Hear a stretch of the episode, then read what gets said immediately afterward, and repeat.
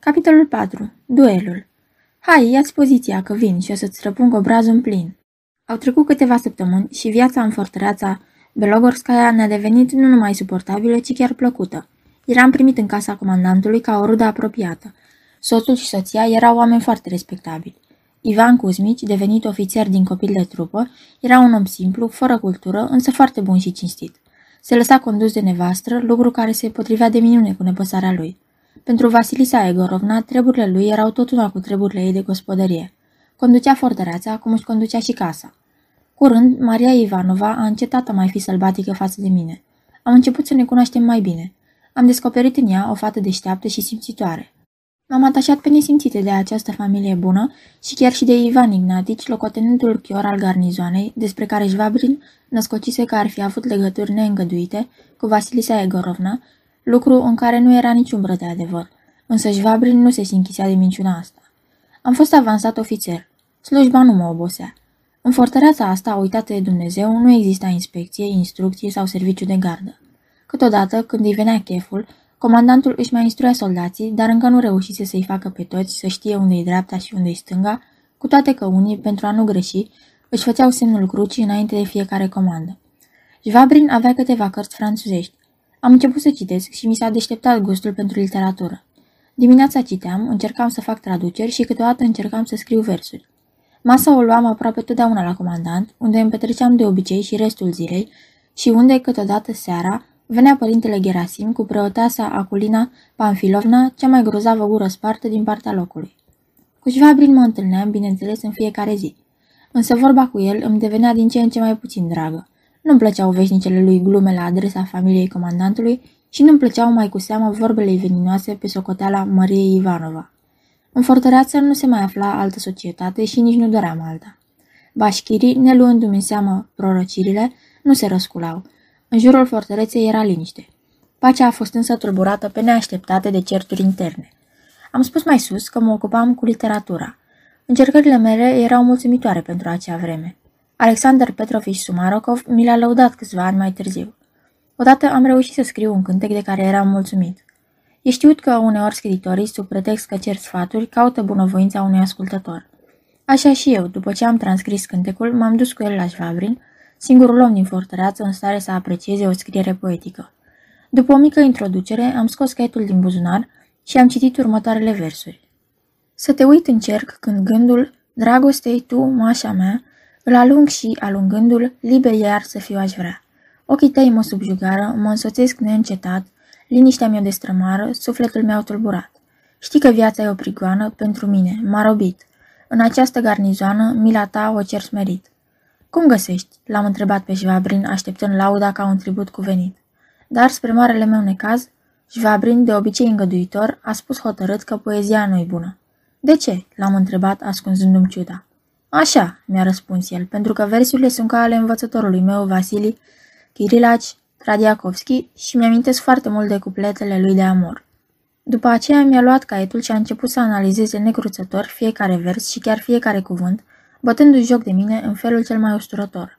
N-am putut răbda și am smuls caietul din mâini, spunându-i că n-am să-i mai arăt cât o-i trăi nicio poezie de-a mea. Șvabrin a râs și de amenințarea asta. Vom vedea, a spus el, dacă ai să te ții de cuvânt, căci poeții au nevoie de ascultători ca Ivan Kuzminici de sticla de rachiu înainte de masă. Dar cine-i mașa asta, față de care îți mărturisești delicatul și nefericitul tău amor? N-o fi cumva Maria Ivanova? Nu te privește, oricine ar fi această mașa. I-am răspuns îngruntându-mă. Nu am nevoie nici de părerea ta, nici de presupunerile tale.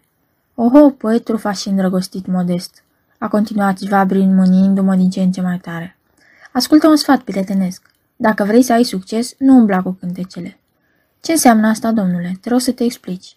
Cu plăcere. Asta înseamnă că dacă vrei ca Amașa Mironova să vină la tine seara, în loc de versuri gingașe, fă-i cadou o pereche de cercei. Îmi clocotea sângele. Dar de ce ai părerea asta despre ea? L-am întrebat, abia stăpânindu-mi indignarea. Așa, a răspuns el cu un zâmbet drăcesc, pentru că știu din experiență firea și apucăturile. Minți, ticălosule, am strigat scos din fire. Minți în chipul cel mai nerușinat. Șvabrin s-a făcut palid. Asta nu ți-o iert, a spus strângându-mă de mână. Îmi vei da satisfacție. Poftim, oricând dorești, am răspuns eu bucuros. În clipa aceea eram în stare să-l sfâșii. M-am dus îndată la Ivan Ignatici și l-am găsit cu acul în mână. Înșirat din ordinul doamnei comandant, hribi pe o ață pentru iarnă. A, Piotr Andreici, a spus el văzându-mă, bine ai venit. Ce te aduce, Dumnezeu? Cu ce treabă dacă îmi dai voie? I-am explicat în câteva cuvinte că m-am certat cu Alexei Ivanovici și că îl rog pe dumnealui Ivan Ignatici să-mi servească de martor. Ivan Ignatici m-a ascultat cu atenție, holbându-și ochiul unic. Spui, rosti el, că vrei să-l înjunghi pe Alexei Ivanovici și vrei ca eu să fiu martor la asemenea faptă? Așa-i? Îndrăznesc să te întreb. Întocmai. Vai de mine, Piotr Andreici, de ce te-ai apucat? Te-ai certat cu Alexei Ivanovici? Ei, și mare nenorocire. De o cară nu-ți cade coroana de pe cap. Dacă te-a bagiocorit, înjură-l, de-ți trage una în bot, plesnește-l peste ureche, îi mai tragi una, încă una și vă despărțiți, iar noi vom avea grijă să vă împăcăm. Pe când așa, treaba e asta, să-l înjunghi pe aproapele tău. Îmi dai voie să te întreb și măcar de la înjunghia dumneata pe el, mare pagubă n-ar fi. Nici eu nu-l prea am la inimă. Dar dacă te străpunge el pe dumneata? Ce ar să fie atunci? Cine ar să fie cel tras pe sfoară? Îmi dai voie să te întreb? Drept era ce-mi spunea locotenentul, dar asta nu mi-a schimbat hotărârea. Cum dorești, a spus Ivan Ignatici. Fă cum crezi. Dar de ce să fiu eu martor la treaba asta? Pentru ce? Ce, e lucru nemai văzut că niște oameni se bat? Dă-mi voie să te întreb. Slavă Domnului! Am luptat împotriva șvedului, împotriva turcului și am văzut de toate. Am început totuși să-l lămuresc ce îndatorire are martorul la un duel, însă Ivan Ignatici nu voia să mă înțeleagă. Voia dumneavoastră, dacă ar fi să mă amestec totuși și eu în afacerea asta, apoi atunci m-aș duce la Ivan Cuzmici, după cum mă obligă serviciul, și aș raporta că în fortăreață se pune la cale o crimă potrivnică intereselor statului. Și atunci, oare, nu va binevoi cumva domnul comandant să ia măsurile cuvenite? M-am speriat și am început să-l rog să nu raporteze comandantului nimic. L-am convins cu greu, mi-a dat cuvântul și m-am hotărât să renunț la serviciile lui. Mi-am petrecut seara, ca de obicei, în casa comandantului. Mă străduiam să par vesel și indiferent, spre a nu da loc de bănuiel și spre a scăpa de întrebări plictisitoare, dar recunosc că n-am avut deloc acel sânge rece cu care se laudă aproape totdeauna cei aflați într-o situație ca mea. În seara aceea mă simțeam înclinat spre duioșie și tandrețe. Maria Ivanova îmi plăcea mai mult decât de obicei. Mă gândeam că poate o văd pentru ultima dată și, privind-o, mă simțeam mișcat. Șvabrin a venit și el. L-am luat deoparte și am comunicat convorbirea cu Ivan Ignatici. Ce ne trebuie?" mi-a răspuns el sec. Se va face și fără martori.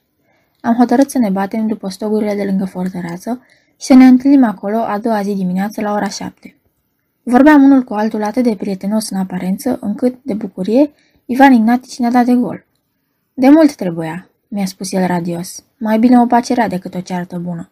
Și chiar dacă pacea aceea nu e mai onorabilă, e mai sănătoasă. Ce-i? Ce-i Ivan Ignatici?" a întrebat doamna comandant, care întindea cărțile într-un colț. N-am prea fost atentă." Ivan Ignatici, văzându-mi nemulțumirea și aducându-și aminte de cuvântul dat, s-a făsticit, neștiind ce să răspundă. Șvabrin s-a grăbit să-i vină în ajutor. Ivan Ignatici ne aprobă împăcarea. Dar cu cine te-ai certat, maică? Am avut o discuție destul de serioasă cu Piotr Andreici. Și pentru ce, mă rog? Pentru un fleac de nimic, pentru un cântec, Vasilivna Ergornova. Ați și găsit pentru ce să vă certați, pentru un cântec? Cum s-a întâmplat? Ia ca așa, Piotr Andreici a compus un cântec și l-a cântat azi în fața mea, dar eu am început să-i cânt cântecul care îmi place mie. Fată de capitan, fată mare, nu te duce noaptea târziu la plimbare. S-a evit o neînțelegere, Piotr Andreici s-a supărat, pe urmă însă și-a dat seama că fiecare poate să cânte ce-i place. Și cu asta treaba s-a încheiat. Era cât pe ce să mă înfurie nerușinarea lui Șvabrin, dar nimeni afară de mine nu i-a înțeles insinuările grosolane. Sau, cel puțin, nimeni nu le-a dat atenție. De la cântece, conversația a trecut la poeți și comandantul a spus că toți sunt niște oameni fără căpătâi și niște bețivi fără leac și m-a sfătuit prietenește să mă las de versuri ca de o treabă dăunătoare serviciului și care nu duce la nimic bun. Prezența lui Șvabrin îmi era nesuferită și curând mi-am luat rămas bun de la comandant și de la familia lui. Apoi acasă mi-am examinat spada, i-am încercat vârful și m-am culcat, dând ordin lui Savelici să mă trezească spre ora 7. A doua zi, la ceasul hotărât, stăteam după stoguri, așteptându-mi adversarul. Nu după mult timp, acesta a sosit. S-ar putea să ne surprindă, a spus el, trebuie să ne grăbim. Ne-am dezbrăcat de tunici și așa, numai în veste, am tras spadele. În clipa aceea, de după stogă, a apărut Ivan Ignatici cu vreo 5 invalizi. Ne-a ordonat să ne prezentăm la comandant.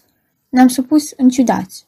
Soldații ne-au înconjurat și am plecat către fortăreață, în urma lui Ivan Ignatici, care conducea procesiunea, pășind cu un aer grozav de important. Am intrat în casa comandantului. Ivan Ignatici a deschis ușile, anunțând solemn: "I-am adus." Vasilisa Egornova ne-a ieșit înainte. "A, dragii mei, dar ce înseamnă asta?" "Cum? Ce? Să te săvârșească omorul în fortăreața noastră? La arest cu ei, Ivan Cuzmici, Piotr Andreici, Alexei Ivanici, dați-mi spadele. Dați-le, dați-le încoace. Palașca, du-le în cămară." "Piotr Andreici, nu m-am așteptat la așa ceva din partea dumitale. Cum de nu ți-e rușine? De Alexei Ivanici nu mai vorbesc, căci pentru omor a fost scos din gardă și nici în Dumnezeu nu crede. Dar dumneata, cum? Tot într-acolo bați?" Ivan Cuzmici, în totul de acord cu nevastă, s-a adăugat: "Vasilisa Egorovna spune adevărul. Duelurile sunt oprite formal de regulamentele militare." Palașca ne-a luat spadele și le-a dus în cămară. Nu m-am putut stăpâni să nu râd și Vabrin avea o figură gravă. "Cu toată stima ce vă păstrez," a spus el cu răceală, "nu pot să nu vă atrag atenția că vă deranjați de pomană judecându-ne. Lăsați să facă Ivan Cuzmici, asta e treaba domniei sale." "Ei, na, maică," a răspuns nevasta comandantului, "oare soțul și soția nu sunt amândoi un suflet și un trup? Ce mai zăbovești, Ivan Cuzmici? Pune-i chiar acum la pâine și apă, pe fiecare în altă parte, să le treacă gărgăunii. Trebuie să-i pună și părintele Gerasim la pocăință, să se roage lui Dumnezeu de iertare și să-și recunoască greșeala față de oameni." Ivan Cuzmici nu știa ce hotărâre să ia. Maria Ivanova era peste măsură de palidă. Încet, încet, furtuna s-a potolit. Soția comandantului s-a liniștit și ea și ne-a pus să ne sărutăm. Palașca ne-a adus spadele. Am ieșit de la comandant cu aerul că ne-am împăcat. Ivan Ignatici ne-a petrecut.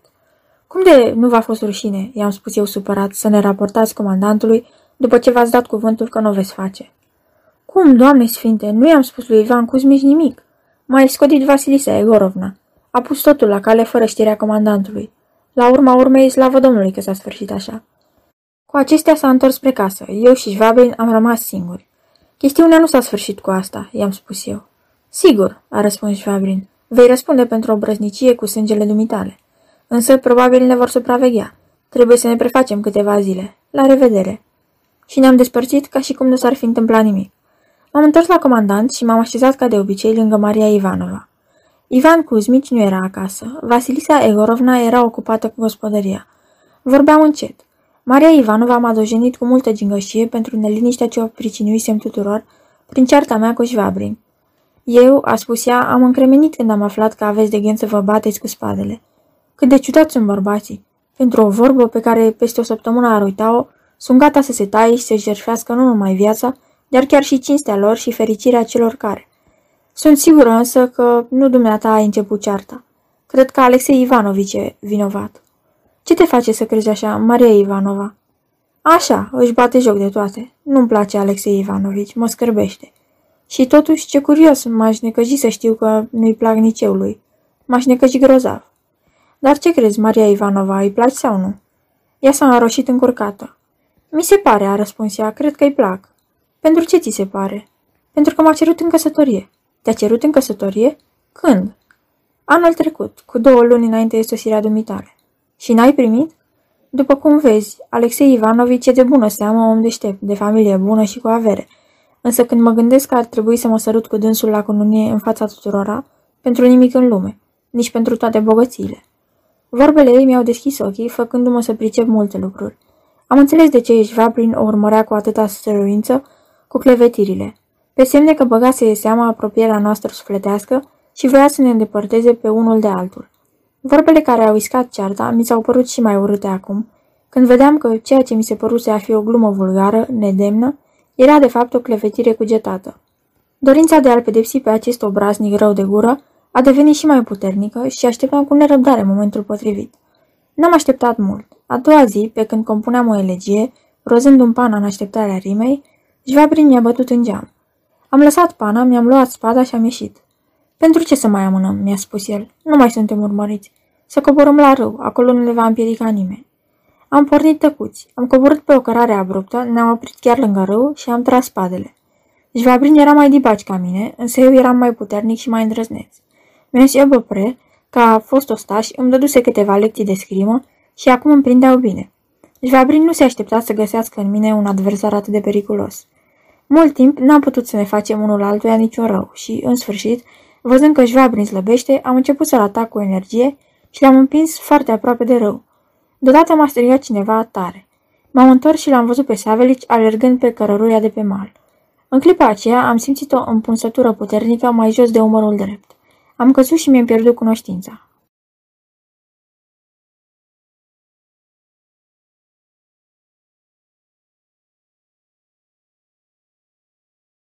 Aceasta este o înregistrare Cărțiaudio.eu. Această înregistrare este citită cu respectarea legislației în vigoare pentru Cărțiaudio.eu. Copierea, repostarea, multiplicarea, vânzarea, închirierea și sau difuzarea publică a acestei înregistrări, fără acordul scris al Cărțiaudio.eu, constituie infracțiune și se pedepsește conform legilor în vigoare. Pentru noutăți, vă invit să vizitați site-ul www.cărțiaudio.eu și să ne susțineți cu un like, subscribe și follow pe canalul de YouTube Cărți Audio. Vă rugăm să îi susțineți prin donații pe naratorii voluntari ai acestui canal și site. Vă mulțumim și vă dorim audiție plăcută în continuare!